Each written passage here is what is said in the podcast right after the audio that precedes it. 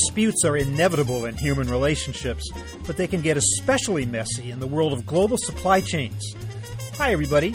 I'm Bob Bowman, managing editor of Supply Chain Brain, and this is the Supply Chain Brain podcast.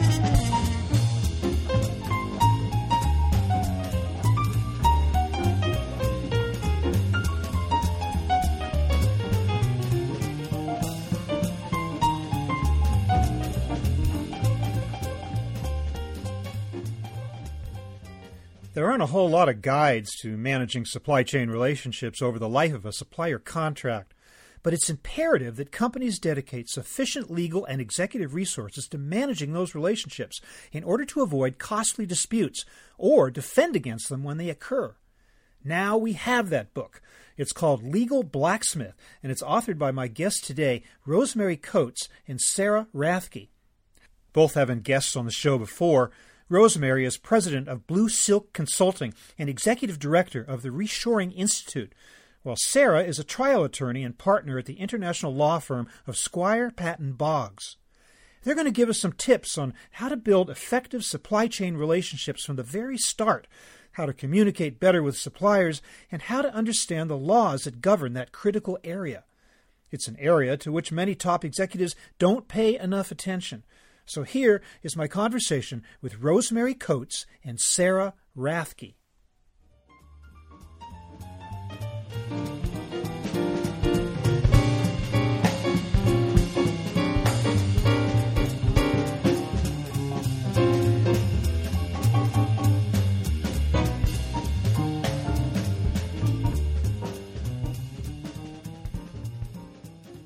Sarah Rathke, welcome to the program. Hi, thank you.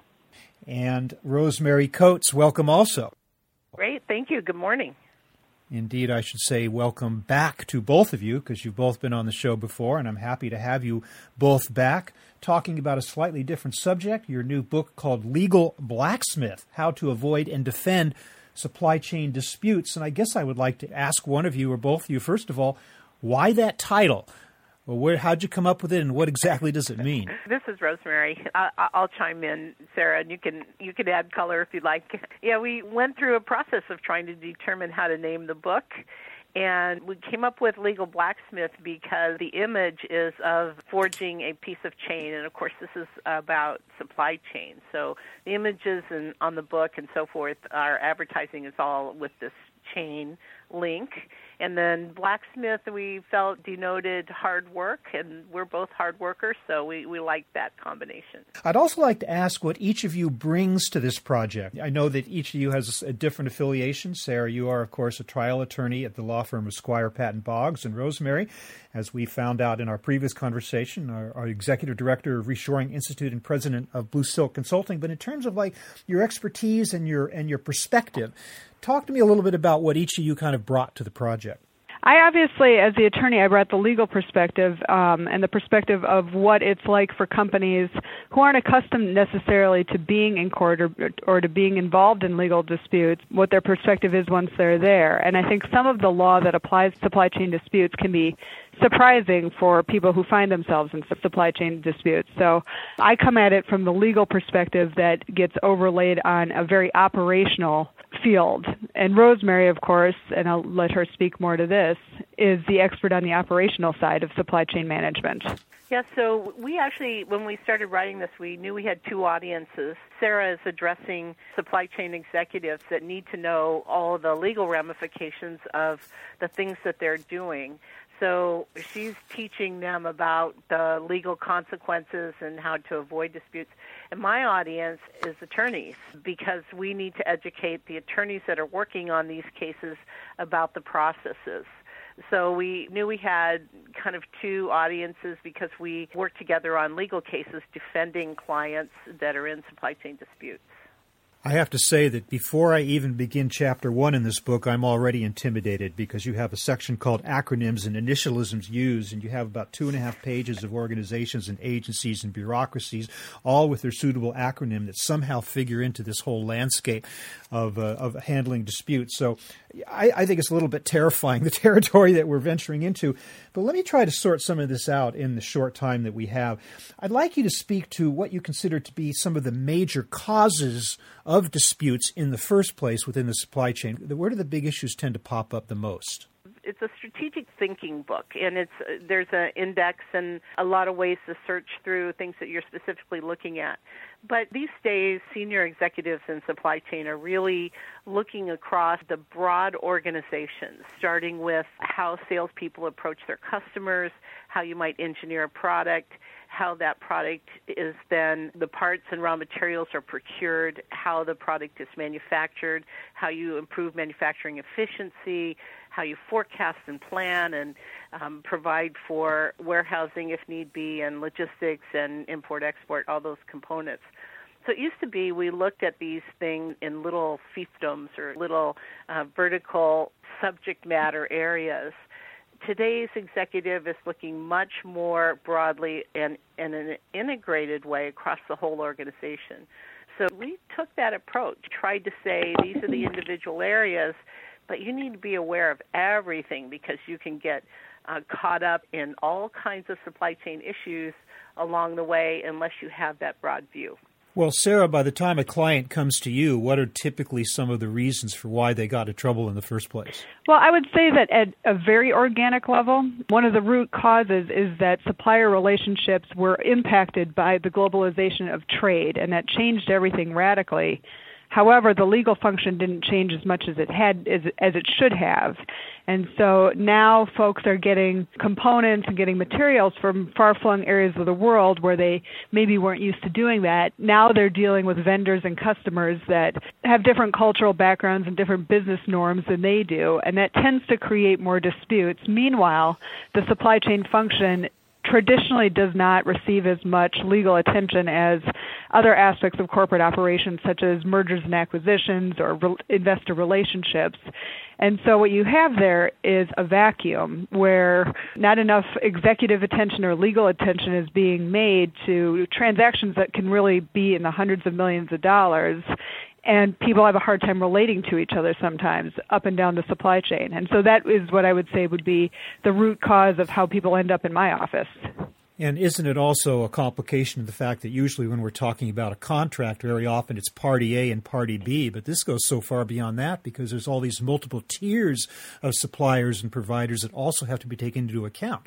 So I guess that's a big issue too, right? It often does, and then there's confusion about which jurisdictions laws apply and and how you interpret that. So yes, supply chain has become a lot more complicated than it was 20 years ago or even 10 years ago take us through some of the. Let, us talk about the, the stages of dealing with these contracts and forging, so to speak, these contracts. Starting with the pre-contract phase, you split this up into what you call RFX, which is which incorporates both requests for information, quotation, and proposal. What are some of the things that companies need to do before they even get started on writing a contract before they even hire a supplier some important tips as to how to like prepare at the beginning so as to avoid problems down the line. I can answer that sort of and the reason why i say sort of is because we really want to keep bringing the ideas up to a higher level. So when you're dealing with the supplier you already have been through the design and manufacturing engineering phase and we really think that you need to start earlier than that so let's say, for example, a company is producing some part for an aircraft, and the engine requires a special design by the engineering team, and it's going to require special parts, it's going to require a, a long lead time items, and so forth. So, way up front in a company's process during that engineering piece is where you need to start thinking about what suppliers are you going to use what long lead items are there? How are you going to forecast and assure that you have raw materials at the right place and the right time? So it's thinking through the whole supply chain process over a period of time and then looking at the individual component parts. So how you might contract with a supplier is related to how you're planning and engineering the products up front. What about the legal side of that, Sarah? What do you think are some of the clauses or considerations that have to be considered right up front? Well, right up front, I think you have to be, companies need to be precise in what they're doing and what they're saying. So I think that one thing that surprises a lot of companies is that statements that they made when they thought that they were just talking to prospective suppliers or to prospective customers become part of the contract, even though they're never memorialized as such. And that's because the law takes at times a more expansive view of what promises become contractually binding. And so I think people need to be careful when they're negotiating and when they're exploring a relationship with a supplier or a customer, and then later when they're writing their contract that overlays all those past communications. They have to be careful that they say exactly what they mean and what they intend to be binding and disclaim anything that they don't. And as I think, as you mentioned in the book, they should be selective in the first place as to who they issue these RFXs to from the from the get go. Yeah, that's right. You have to qualify potential suppliers all along the way, and in some cases, qualify your customers as well. So, making sure that you are capable of providing the services you're promising to the customer, as well as you are capable of providing a forecast and managing the relationship with your supplier as well. So we get into the drafting of the supply chain contract now, and I guess you could potentially just say, I'm going to put every single eventuality and possibility into this contract, and it's going to be 500 pages, we're going to cover all the bases so that nothing goes wrong. I imagine at some point you have to like draw back and say there's only so much you can put in writing, but how do you approach the whole drafting of the contract to make sure that you're balancing on one hand covering possible eventualities and things that could go wrong, but the other hand not just creating a new war and peace that no one's going to read and it is, is kind of over overdoing it. Well, you do want to be thorough and you do want to cover your bases, but doing that at the contract drafting level and at the contract drafting stage is not a substitute for good communication as the contract is being performed on and administered. And we have some examples of that too. I mean, I guess you could say that at the end of 2014, Apple had a very comprehensive and very one sided agreement that it had entered into with its putative supplier of sapphire glass for use in iPhone and iPad screens. And the company that was supposed to supply that was a New Hampshire company called GT Advanced. And that contract was very comprehensive and it was very heavily weighted in favor of Apple. And as a result, GT Advanced ended up declaring bankruptcy and nobody has sapphire screens in their phones or in their iPads anymore. So that's the danger of being too heavy handed and sometimes of being too comprehensive. Communication is a vital part of every supply chain relationship. I would add to that that a lot of supply chain people, in procurement in particular, think that once you have the contract established and everybody signs and so forth, that the all you have to do is maybe a quarterly update or an annual review or that sort of thing. But we advocate, both of us, both Sarah and I, advocate that there's got to be a much more integrated approach and a way of communicating with your suppliers so you actually stay out of trouble. And that's, you know, that's um, really an essential change in the way we've managed supply chain businesses and vendors in the past. You know, one of the big concerns of companies as they enter into supplier contracts is intellectual property protection.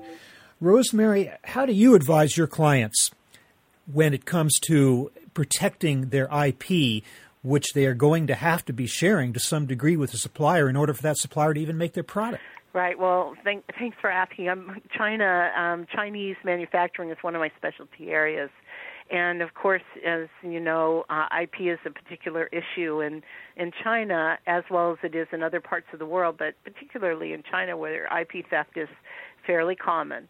And so, uh, in in some cases, you can attempt to protect yourself through contracting, although contracts are viewed differently in international locations. But more importantly, it might be through a strategy. So, a strategy such as building down rev parts in a foreign location or building previously re- released products and also manufacturing in multiple locations. So each component part is manufactured in a different location. For example, you might manufacture the circuit boards in one place and the housings in another and the covers in another so that no one particular factory has a complete view of the entire product.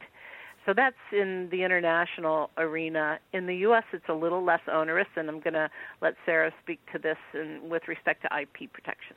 So there are obviously contract provisions that everybody uses to ensure that IP is being protected, and most countries are signatories to treaties that protect IP in theory. However, as Rosemary said, enforcement is spotty, so that is a real issue. Another thing that sometimes people will do is they will carefully control the amount of components or subcomponents that a supplier has access to, a supplier or a buyer has access to. And if the supplier or customer claims that there's been a certain scrap rate, the IP holder will demand all of the alleged scrap be returned so that there's not pieces, parts drifting around in the world. So then you've got a contract but then you've got the real world impinging later on. And so there's often the need, first of all, the need to monitor that contract for compliance by both parties.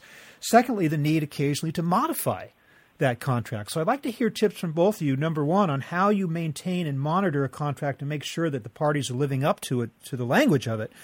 And then secondly, when the inevitable time comes for some aspect of modification, how do you make sure or do you prepare in advance for that eventuality later on so that you can reopen a contract and, and change things? From an operational perspective in supply chain, my recommendation is communicate, communicate, communicate. And by that, I don't mean just sending someone a project management update once a week or that sort of thing. I mean, you really need to talk to your suppliers, particularly the critical ones, all up and down the supply chain, to make sure that there is a close and effective understanding between the parties with respect to any changes or any redirection that might be going on. And one of the things that I find when I do expert witness work is when 90% of what I'm doing is a, con- a contractual problem. And what happens is the communications go sideways. One party thinks one thing and the other party thinks something else, and it's because there are project managers or people involved that are not taking an active role. Sarah, what do you think about that? About the mo- monitoring and then modifying? What are some tips on how to handle both of those uh, actions? Yeah, well, for both, what you have to make sure, first of all, is that everybody at your own company is actually rowing in the same direction. So I would say that there are times actually I would say that this happens very frequently when the engineers working on a project, for instance, have no idea what procurement has agreed to in terms of commercial terms. And engineer activity directly impacts those terms and sometimes contradicts it. And so then what you sometimes have happen is a contract whose terms state one thing in the file cabinet, but engineers whose practices, sometimes for years and years in a row, do something totally different. And at that point, you have a very difficult time discerning what the contract terms is are because courts will often say a contract, no matter what the terms are, if people are doing something different, that's modified the contract. So, one of the things that Rosemary and I talk about in many of our chapters is that it's important for everybody who is involved in the performance of a supply chain contract to be aware, at least at some level, of what its terms are, and for somebody to have a coordinating role to ensure that everybody is complying with what the written terms are and that the written terms still work with what the relationship on the ground actually is. And if you do that, if you come to a time where at some point the contract needs to be modified, you at least have a clean discussion about what it's starting off being and what it's going to become. And then you have to be very clear in your communications about what you want the modification to be. Legal disputes often come up when you have sort of what I'm going to refer to as hanging contract modification proposals, where one party proposes to do something different, they sort of start to do it, the party kind of changes its behavior. Meanwhile, there are discussions on the commercial end going back and forth that don't really resolve the issue, and then somebody becomes dissatisfied. At that point in time, it becomes very difficult to determine whether the contract was modified and what it was modified to be. So you have to make sure that your written communications are crisp and that they're not contradicted by anything that your engineers or manufacturing functions are doing on the ground. When you have a contract that crosses national boundaries, and the great preponderance of contracts we're talking here uh, about today probably do, how often do you come up with conflicts between U.S. laws and the laws of the other country that the party is, is, is part of, and, and how do you resolve those conflicts? So um, there are rules for this, fortunately, and fortunately, most countries that are involved in commercial activity in the world are party to a, a treaty called the Convention on the International Sale of Goods. And what that provides, it's much like but not totally identical to the UCC in the United States, which governs supply chain contracts. But the rule is for those countries that are signatories, if you have two companies from different countries, and it's, it's almost everybody you can think of, and they don't specify the law in their contract. Fortunately, the international law dictates that the Convention for the International Sale of Goods governs those commercial terms issue that comes up then is that there are times when the CISG is silent, and there are times when the parties don't necessarily understand that an international treaty provides the law that governs their agreement. So that can be difficult. Rosemary, in your experience, are there any particular countries that tend to raise red flags in this area? You know, international law is so different everywhere It's obviously easier to deal with Western Europe because they're more alike in their thinking. Asia can be particularly difficult and so forth. I think the more important thing is to get solid advice from someone. You don't want to just jump into some foreign market and try to negotiate a contract and think that it's going to be fine. You really need legal advice. And so, you know, with a, a firm like Sarah's that's got offices around the world where they can introduce help is really important, especially if it's a big contract. So I mean, there's no substitute for having legal advice in the local country. You know, let me ask you both about that. I mean, the, the, two of you, your rationale for doing what you do is to advise clients on the ins and outs of these very intricate issues. But what do you also recommend that clients have internally? Uh, whether that is an in house counsel or in house expertise or someone overseeing the legal aspects that can kind of liaise with the two of you when you serve that outside role. How much internal expertise should companies have in this area? Well, I would say in, inside of companies, what we're trying to do is raise the awareness of these particular issues to help people stay out of legal fights because their legal battles can be very unpleasant and very costly. So internally, you would expect supply chain people over time to have good, solid experience and to know where there are issues and where they're likely to have problems and potentially some disputes. And that's when they need to raise a hand and say, I need legal help, either from their internal legal staff or uh, external legal help. So it's really a matter of raising the awareness so that people understand when they actually need help. I would say that Rosemary is exactly right. The reason that we wrote the book was to help companies become aware of the problems that can arise. Once they're aware of those problems, there's of course a great deal of freedom within any particular company to determine how they want to make their resources available to them. So for some companies having a in-house attorney or, or uh, in-house department that's very familiar with these issues may be the right answer. For other companies, it may be sufficient to refer supply chain matters and supply chain questions to an outside law firm. And for most major companies, it'll be a combination of both. Well, as you say in the book, there is no fully uniform law that applies to all supply chain disputes, which makes this book more valuable than ever. Uh, it, it's just full of interesting stuff. We can't possibly touch on the 300 pages beyond just a cursory overview, but I sure want to thank both of you, Rosemary Coates and Sarah Rathke, for talking us to, today about this new book, Legal Blacksmith How to Avoid and Defend Supply Chain Disputes. We will link to where you can get the book in the show notes to the episode. Thanks to both of you so much for being with us today. Oh, thank you, Bob. Thank you. I'm just surprised we wrote something that was 300 pages.